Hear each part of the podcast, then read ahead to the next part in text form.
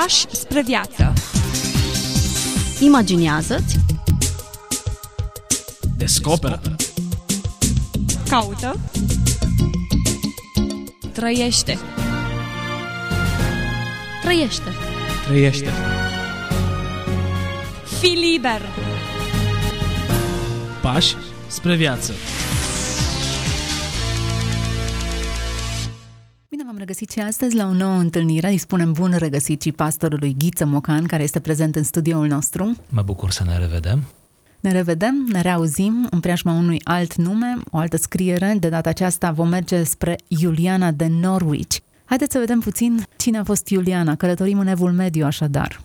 Mă bucur ca uneori să putem introduce și nume feminine, personalități feminine din istoria creștinismului, pentru ca nu cumva audiența noastră feminină să creadă că toată istoria au făcut-o bărbații. Iată cum bărbații și-au dat mâna cu femeile, cu marile femei credincioase și au marcat istoria împreună, chiar dacă uneori în generații diferite sau la distanțe considerabile unii de ceilalți, dar lucrând toți în această providență a lui Dumnezeu în istorie. Iuliana de Norwich s-a născut în anul 1342. Nu se știe sigur, dar anul acesta e susținut de majoritatea istoricilor. Deci 1342 și s-a stins în anul 1417. Nici anul morții nu e sigur, dar e anul cel mai acceptat. Așadar, 1342 1417. S-a născut probabil în apropiere de Norwich, în estul Angliei, și a devenit o mistică medievală, adică una dintre acele creștine care a avut anumite viziuni pe care le-a consemnat în scris și care au rămas în istorie, au fost studiate, ba chiar au influențat spiritualitatea medievală engleză. A avut o serie de 15 viziuni în anul 1373, după cum ea însăși povestește. La acea vreme avea în jur de 30 de ani, iar aceste viziuni au determinat-o să renunțe la lume, la viața obișnuită și să se retragă în izolare. Ba mai mult, ea însă își povestește că aceste arătări, aceste viziuni, au vindecat-o de o boală gravă, adică în timpul acestor viziuni a avut parte de o vindecare miraculoasă. După această experiență a scris, a simțit nevoia să o scrie ca un imperativ, însă ceea ce ni s-a păstrat este o relatare mai îmbogățită a acestor memorii, apărută după 20 de ani și care se intitulează 16 revelații ale iubirii divine. Tratatul acesta este considerat unul dintre cele mai remarcabile scrieri ale experienței religioase creștine medievale. Cuprinsul lucrării acoperă un domeniul întins, inclusiv subiecte precum predestinarea, trinitatea, existența răului, dragostea copleșitoare a lui Dumnezeu, întruparea, suferințele lui Hristos, rugăciunea și penitența.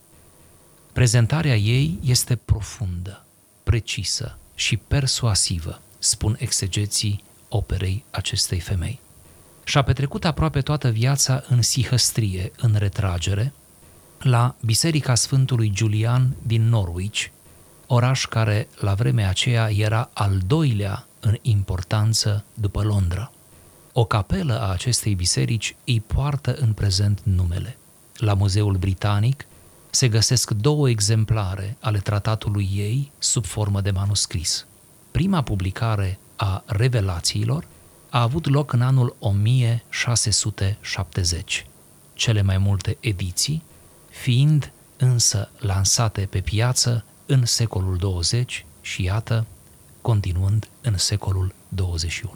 Și iată, în secolul 21, ca subiect de discuție în această emisiune. Vom prelua un fragment din uh, această scriere a ei, un fragment care se referă la bătrânețe.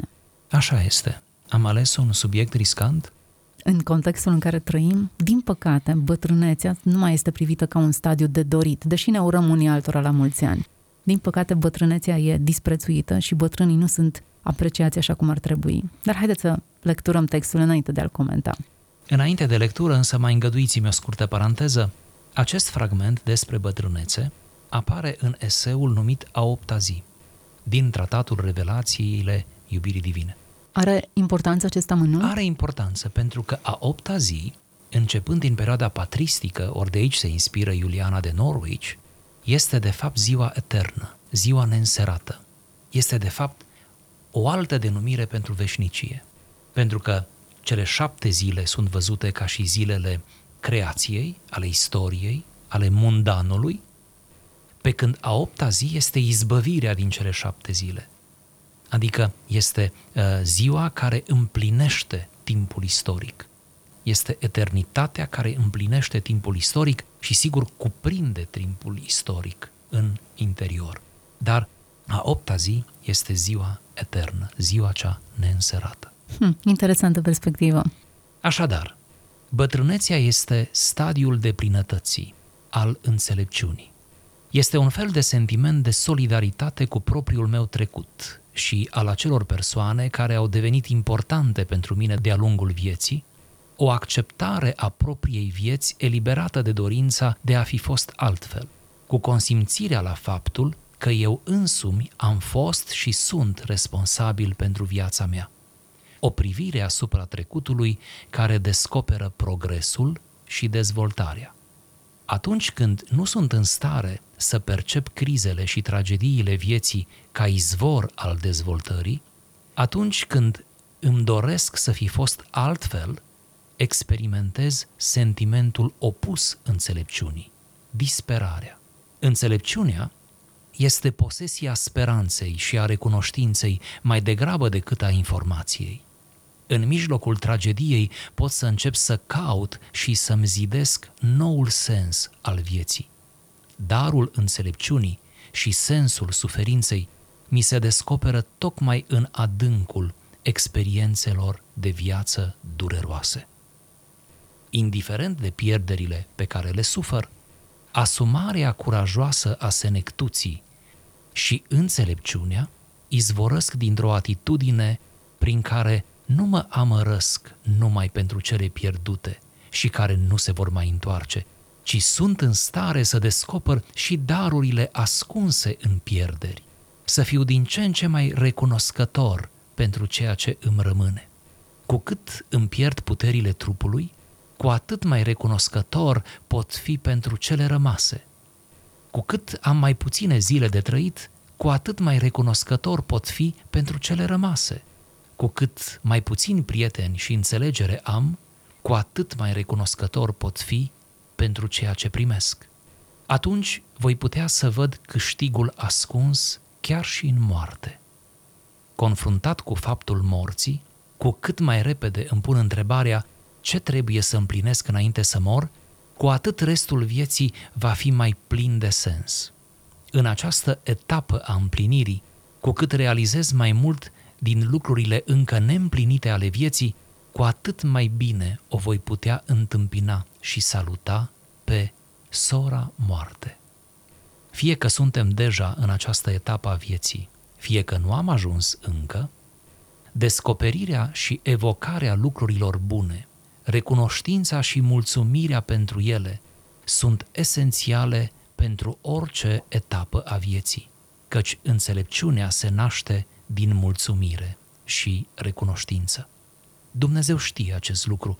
De aceea a poruncit poporului ales să-și amintească neîncetat de prezența sa în mijlocul lor și de faptele sale minunate. De aceea poporul noului legământ își amintește neîncetat și mai mult trăiește în concretitudinea prezentului memorial al pătimirii și învierii Domnului nostru Isus Hristos în fiecare duminică. Privirea recunoscătoare asupra trecutului este poartă de intrare pentru puterea vieții în fiecare zi. Odată Domnul nostru mi-a spus, și totul va fi bine. Iar altă dată mi-a spus, tu însă îți vei vedea că orice lucru va fi pentru bine. Noi vedem multe fapte rele săvârșite în jurul nostru, fapte foarte dăunătoare și uneori pare imposibil ca din ele să rezulte ceva bun. Uneori Când vedem aceste rele, întristați și îndurerați din cauza lor, ne e dificil să ne concentrăm pe fericirea lui Dumnezeu, exact ceea ce uneori ar trebui să facem. Și asta pentru că propria noastră capacitate de a raționa este acum atât de oarbă, joasă și simplă, încât noi nu putem ști înțelepciunea sa înaltă și minunată, puterea și bunătatea fericitei trăimi. Și asta a vrut să spun atunci când a zis, tu însă îți vei vedea că orice lucru va fi pentru bine. Era ca și cum ar fi spus, ia seama plină de credință și încredere acum și la sfârșitul tuturor lucrurilor le vei vedea cu adevărat în plinătatea bucuriei. Un fragment dintr-un volum intitulat Revelațiile iubirii divine. Iuliana de Norwich este autoarea acestui volum. Interesant, pare contemporană cu noi, deși a trăit cu sute de ani înaintea noastră Să și a scris. un fragment din Evul Mediu. Din Evul Mediu. Interesant, pare atât de ciudat și ca limbaj și consistență. Mă gândesc că a fost adaptat ca limbaj arhaic spre contemporan, dar conceptele sunt atât de proaspete, am senzația că a fost colegă de bancă cu mine, femeia aceasta. Se luptă cu conceptele și cu problemele pe care noi le experimentăm și le, ne confruntăm cu ele zilnic. Dar știți de ce aveți această impresie? Pentru că marile texte sunt atemporale. Marile texte sunt atinse de geniu, sau cum să spunem, de inspirație, de iluminare. Marile texte au în ele, dincolo de cuvinte, nu? Cuvintele nu sunt decât purtătoare de sensuri au în ele marile texte ceva ce le face nemuritoare. Ca marea muzică, nu? Ca marea artă. Tot ceea ce este atins de geniu, dar poate nu e corect să spun geniu, că din nou cădem într-un fel de umanism. Tot ceea ce este atins de o altă lume devine nemuritor, este deja nemuritor. Iar această scriere o dovedește din plin. Această scriere poate fi folosită, aceste idei pot fi folosite în terapie, nu? Cu oamenii la senectute, cu bunicii noștri, străbunicii noștri, cine are încă harul să aibă străbunici și să conștientizeze acest privilegiu. Cu noi înșine, de ce nu? Mi-a da. plăcut uh, expresia cuvintele sunt purtătoare de sensuri. Chiar așa. Ne ducem în acest stadiu al, al vieții despre care nu vorbim foarte mult. E oarecum un fel de cenușăreasă a perioadelor noastre în optica noastră contemporană. Nu vorbim în termeni de laudă. Bătrânii socotim că au dat în mintea copiilor, bătrânii ce mai știu ei din tehnologia tinerilor, bătrânii ce mai știu ei din mersul acestei lumi. E bine, iată că aici, în scrierea acestei femei, bătrânețea este pusă la locul la care trebuie să fie. Este stadiul de plinătății și al înțelepciunii. Este vârsta la care te coci, la care te împlinești. Este timpul în care fructul, în sfârșit, devine copt, zemos, de aceea e mare lucru să avem parte de o viață lungă, cu o sănătate rezonabilă, cu o minte încă întreagă, bucurându-ne de fiecare dintre acei ultimi ani. Iar eu am văzut și am citit despre oameni la senectute care așa de frumos vorbeau despre propria viață, care vorbeau în termenii aceștia, nu cu regretul acela deja bolnăvicios, că n-au făcut cât trebuiau să facă, că din nou toate s-au dus, că multe s-au pierdut, că nu mai e ce a fost, ci care erau pur și simplu împăcați cu propria existență. Ar trebui să justificăm de ce bătrânețea este stadiul acesta al deplinătății și al înțelepciunii. Putem prelua din acest text principalele argumente pe care le folosește Iulian atunci când spune Așa este. De exemplu, ca să rămânem fideli textului, este un fel de sentiment de solidaritate cu propriul meu trecut și al acelor persoane care au devenit importante pentru mine de-a lungul vieții. De asemenea, bătrânețea, senectutea, este o acceptare a propriei vieți, eliberată de dorința de a fi fost altfel. Aici mi se pare o cheie foarte sensibilă. Așa este. Eliberare de dorința de a fi fost altfel. Să nu-ți sfârșești viața gândindu-te că altfel trebuia să fie. Ci pur și Fără simplu, regrete, cu starea aceea de mulțumire da, și de da. împăcare adâncă. Da, cu toate ale vieții, că evident că orice viață de om are și de acelea și de celelalte, nu? Nu are sens să idealizăm. Cu siguranță, orice om a ajuns în stadiul bătrâneții însumează experiențe fericite și mai puțin fericite, Sigur. suferințe, dureri alături de momente bune. Interesantă memoria noastră care de obicei selectează evenimentele dureroase și le marchează, mai puțin pe cele fericite. Așa este, din păcate, nu? Din păcate. Ori tocmai aceasta subliniază autoarea textului. Bătrâneția e stadiul în care începi să accepti lucrurile așa cum sunt ele. Așa s-a întâmplat. O privire asupra trecutului care descoperă progresul și dezvoltarea. Iată, o privire spre deceniile de viață, nu puține, nu? Dacă vorbim de persoane la senectute, de la 80 de ani, 90 de ani chiar, spre uh, un secol de viață, dar o privire care descoperă progresul și dezvoltarea, adică să vezi ascensiunile din viața ta, să vezi anotimpurile frumoase ale vieții, să-ți vezi primeverile vieții, să le rememorezi, să-ți umpli mintea, să te lași pătruns de nostalgii care te ajută să înaintezi și mai ales te ajută să uh, te desprinzi până la urmă din existența aceasta. Puțin mai, mai încolo, Iuliana definește înțelepciunea și experimentează sentimentul opus al înțelepciunii, disperarea. Atunci când nu sunt în stare să percep crizele și tragediile vieții ca izvor al dezvoltării, atunci când îmi doresc să fi fost altfel, experimentez sentimentul opus înțelepciunii, adică disperarea. Dacă ne uităm, sentimentul acesta de a-mi rescrie povestea e prezent în toate stadiile. Copil fiind vrei să fii mare, când ajungi mare vrei să fii copil sau când ajungi la vârsta cu copiii mici, doresc ca ei să crească și să fii mai liber. Când ei au crescut și au zburat din cuib, suferi că au plecat. Și fiecare stadiu al vieții poate fi însoțit de acea nemulțumire și disperare. Dacă nu vezi tragediile ca un izvor al dezvoltării. Păi de aici, fragmente de aici, pot fi folosite de orice psiholog și profesor de psihologie sau terapeut care întâlnește tot felul de neajunsuri din acestea ale sufletului în terapiile sale. Pentru că înțelepciunea, spune autoarea noastră, este posesia speranței Foarte și a frumos spus. recunoștinței. Foarte frumos spus. Înțelepciunea este posesia speranței și a recunoștinței. Să fii înțelept înseamnă să nădăjduiești. Uite, nu ne gândim la asta prea des. Din contră, ni se par oamenii care au speranțe visători și neconectați la realitate. Ei, în fond, se salvează, nu? Ei, în fond, de fapt, percep realitatea corect. În mijlocul tragediei pot să încep să caut și să-mi zidesc noul sens al vieții. Din nou, o, o explicație a suferinței. Ce să faci atunci când te doare totul? Ce să faci atunci când pierzi ce e semnificativ pentru tine? Și dacă te gândești bine, bătrânețea este un stadiu în care îți pierzi prietenii, partenerul de viață, Sigur. copiii îți sunt departe, îți pierzi abilitățile fizice. E bine, în mijlocul acestor pierderi, îți zidești noul sens al vieții. Foarte profund.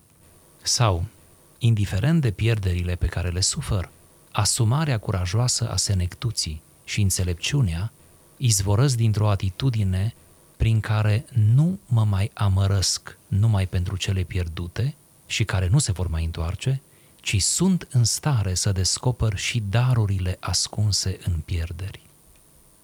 Auziți, darurile ascunse Sună foarte în frumos. pierderi. E aproape poetic. Femeia aceasta spune că sunt revelații, chiar sunt revelații ceea ce ea scrie aici.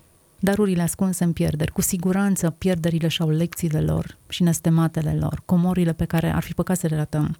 E chiar păcat să suferi degeaba. Dacă tu trebuie să experimentezi durerea într-un anumit stadiu, e păcat să o suferi degeaba fără să fi învățat nimic. Da, și încă o idee frumoasă, cu cât îmi pierd puterile trupului, cu atât sunt mai recunoscător pentru cele rămase. Cu cât am mai puține zile de trăit, cu atât sunt mai recunoscător pentru cele care mi-au rămas.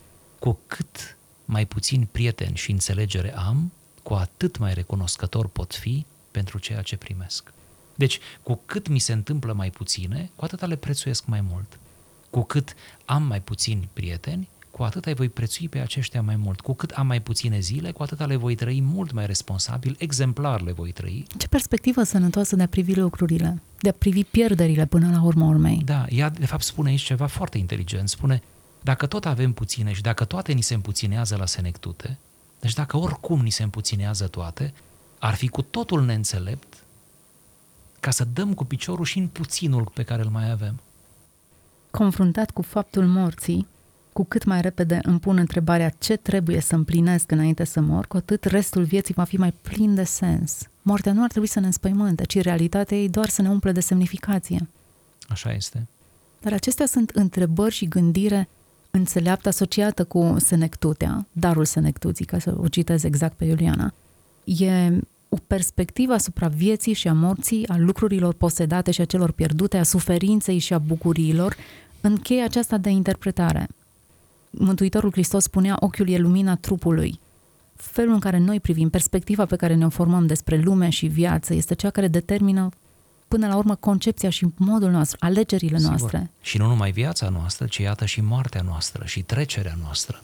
De asemenea, trebuie să spunem că în toate aceste idei, Iuliana de Norwich nu face decât să sintetizeze într-un chip aproape poetic învățătura creștină de până la ea, începută cu învățătura lui Isus și a apostolilor, pentru că totul în textele ei concordă cu învățătura creștină de secole, de dinainte de ea. Prin acest uh, detaliu doresc să spun și să încurajez pe ascultători să fie cât se poate de atenți, mai ales pe calea lecturilor, pentru că nu avem altă cale, uh, și să recepteze, să acumuleze, să-și îmbogățească mintea, cultura teologică, cultura biblică, cultura creștină, prin, iată, texte și uh, episoade, tratate, idei frumoase din trecutul nostru creștin. Creștinismul a ajuns după aproximativ 2000 de ani de existență să fie extrem de bogat. Mișcarea creștină este foarte bogată, bogată în asemenea scrieri. Nu e o tragedie, nu e o pierdere ca să nu ne interesăm de ele câtă vreme toate le avem la îndemână, sau mă rog, cu un mic efort de informare, nu?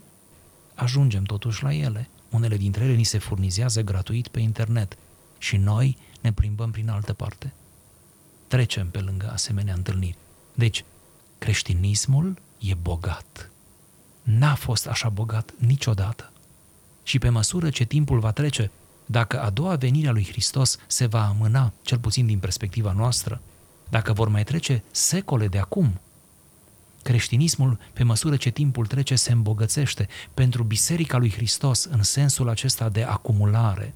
Trecerea timpului nu e o pierdere, nu hmm. e o dramă, ci este tocmai prilejul de a marca mult mai apăsat și mai concludent istoria lumii.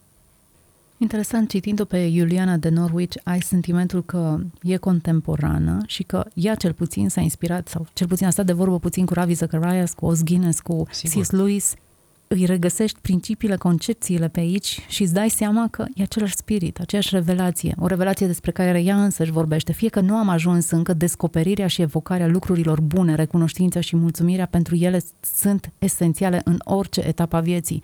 Femeia asta chiar a avut revelația acestor lucruri. În teoria cunoașterii, în gnoseologie, se vorbește tot mai apăsat despre faptul că adevărata cunoaștere, deși sigur putem să ne întrebăm ce înseamnă adevărata cunoaștere, dar în această știință se explică și asta, deci adevărata cunoaștere este una, aceeași, și că în ceea ce privește esența cunoașterii nu se poate aduce nici o noutate în ceea ce privește esența. Și fiecare generație va avea gânditorii ei care din unghiuri diferite vor ajunge mereu la aceleași concluzii. Concluzii, exact. Dar asta nu e plictisitor. Deloc. E surprinzător de îndrept. Da. Cum o femeie care trăiește în evul mediu reușește să surprindă în cuvinte aceleași concepte cu care se joacă filozofii secolului 20 și 21. Da. Deci e chiar încurajator și te simți în siguranță și poți să lași vorbă celor ce vin după tine, nu intrați în panică, fiecare generație veți vedea, eu nu voi mai fi, dar veți vedea cum fiecare generație uh, urcă versantul și ajunge în vârful acela al, al, al cunoașterii. E o siguranță intelectuală, mentală, dacă o putem percepe, a cunoașterii imoabile, pentru că, așa cum spuneau anticii, și atenție, antici înainte de Hristos, înainte de creștinism, că există o minte ultimă, o minte înaltă, un vârf al piramidei pe care ei nu știau sigur cum să-l numească, îl numeau cumva. De unde se desprinde apoi întreaga cunoaștere și se propagă în diferite forme până la baza piramidei. Deci există o cunoaștere superioară, totul se unește până la urmă într-un Everest al cunoașterii. Deci Despre asta e vorba. Ne minunăm cum se întâlnesc ideile în istorie și cu cât citești mai mult, cu atâta te simți mai bine, ești mai fascinat și te simți în siguranță. Lecturile, lecturile corecte, potrivite, lecturile uh, frumoase, sunt ca o, o plasă care te ține, ca o țesătură care se pune sub tine și te ține în căderea ta existențială. Paragraful pe care noi l-am ales pentru emisiunea aceasta se încheie într-o notă cu foarte multă speranță și totul va fi bine. Până la urma urmei, toate experiențele înșiruite, la final vor căpăta acest sens. Toate au fost gândite spre binele nostru al tuturor celor care îl iubim pe el, dacă e să parafrazăm și textul din romani care vorbește despre aceasta. Dar aceasta ar fi esența înțelepciunii și a speranței. Faptul că toate experiențele au sens în cheia aceasta de înțelegere. Da, iar Iuliana de Norwich povestește aceasta făcând apel la experiențele ei spirituale, mistice, a auzit glasul acesta, tu însă îți vei vedea că orice lucru va fi pentru bine și ceea ce a auzit, ca și voce de la Dumnezeu, tâlcuiește ea prin cuvintele, ia seama, plină de credință și încredere acum și la sfârșitul tuturor lucrurilor, le vei vedea cu adevărat în plinătatea bucuriei. Adică totul va fi bine nu se referă stricto senso la totul va fi bine aici. Nu toate se vor rezolva aici. Am vrut să spunem acest lucru ca să fim corecți cu textul. Deci nu totul va fi bine aici, ci totul va fi bine parțial aici și de plin dincolo. De aceea un creștin matur va opera mereu cu aceste două realități în același timp, nu pe rând. Nu într-o zi suntem aici, într-o zi suntem dincolo ci suntem aici și dincolo, suntem muritori și nemuritori în același timp. Suntem uh, departe și aproape în același timp. Acestea sunt paradoxuri superbe ale creștinismului. Cu care, iată, noi putem să ne minunăm de ele. Minunăm, cred că e cuvântul corect. În realitate, chiar dacă nu avem deocamdată înțelegerea de plină a lucrurilor pe care le trăim, a experimenta starea aceasta de înțelepciune și de acceptare cu recunoștința ceea ce ni se întâmplă. Chiar dacă nu sunt lucruri pozitive, vorbim de tragedii, de suferință, de durere, însă ne ajută foarte mult să le punem cap la cap știind că ele ne transformă, datorită lor devenim cine devenim și că experiența creștină are de face cu identitatea noastră înnoită, renoită, formată, reformată de Hristos. Mult mai mult decât cu un șir de experiențe pozitive și negative bineînțeles, așa într-o așa sferă este. subiectivă interpretată de noi așa. Și dacă mai avem un minut, aș mai uh, aduce o idee înaintea ascultătorilor. Din tot acest text reiese această valoare organică a vieții. Privește în urmă, dar nu privi spre evenimente disparate, ci privește în urmă ca spre ceva ce se leagă, se formează, crește, organic. Toate câte ți s-au întâmplat, parcă vrea să spun autoarea, chiar și cele rele, neplăcute, umbrele, penumbrele, căderile, toate câte ți s-au întâmplat se leagă organic între ele, într-un fel de alchimie providențială. Ori e mare lucru să privim la propria noastră existență începând de acum, că nu suntem atât de bătrâni, dar să privim cum ele se leagă sub ochii noștri, cum sunt organice. Deci, cred că trebuie să îl respectăm pe Dumnezeu și prin felul în care țese viața noastră, ca la sfârșit, la senectute, pe care toți ne-o dorim, să putem uh, în sfârșit să zicem, da, a fost minunat, a fost ce trebuie, a fost ce meritam, a fost mai mult decât meritam, da? Am fost binecuvântat, a fost extraordinar. Păi acestea fiind zise, ce putem spune? Să ne luăm curajul să îmbătrânim frumos, cu demnitate, cu înțelepciune, cu recunoștință, exact așa cum ne sugerează Iuliana de Norwich în scrierile ei – pe mine m-a inspirat această discuție, sper că și pe ascultătorii noștri și că le-am dat temă de gândire și de ce nu de lectură. Iuliana de Norwich este autoarea textului pe care l-am folosit în emisiunea noastră. Revelațiile iubirii divine este titlul lucrării pe care am prezentat-o. Autoarea este din evul mediu, așadar spun lucrul acesta, deși conceptele pe care le-am adus în discuție sunt foarte contemporane, mi se potrivesc. Iată cum um, străbat secole aceleași concepte, aceleași teme majore care ne inspiră, ne provoacă, ne determină să fim ceea ce suntem. Mulțumesc foarte mult pentru prezența în emisiune, pastorului Ghiță Mocan și mulțumesc tuturor celor care ne-au urmărit până la această oră. Să fiți binecuvântați! Pași spre viață Imaginează-ți Descoperă Caută. Trăiește. Trăiește. Trăiește. Fi liber. Pași spre viață.